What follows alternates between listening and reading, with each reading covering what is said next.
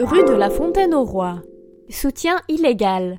Les street artistes et graffeurs ont grand cœur. Pendant que certains prêtaient leur talent pour une vente aux enchères qui a rapporté 7500 euros à l'association Donnez-leur des ailes France-Népal, d'autres ont apporté leur soutien par une magnifique fresque de 95 mètres de long.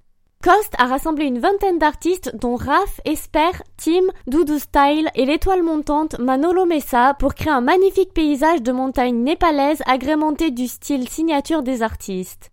Buzzy Tip. Tu peux encore acheter des œuvres sur la page Facebook de l'association.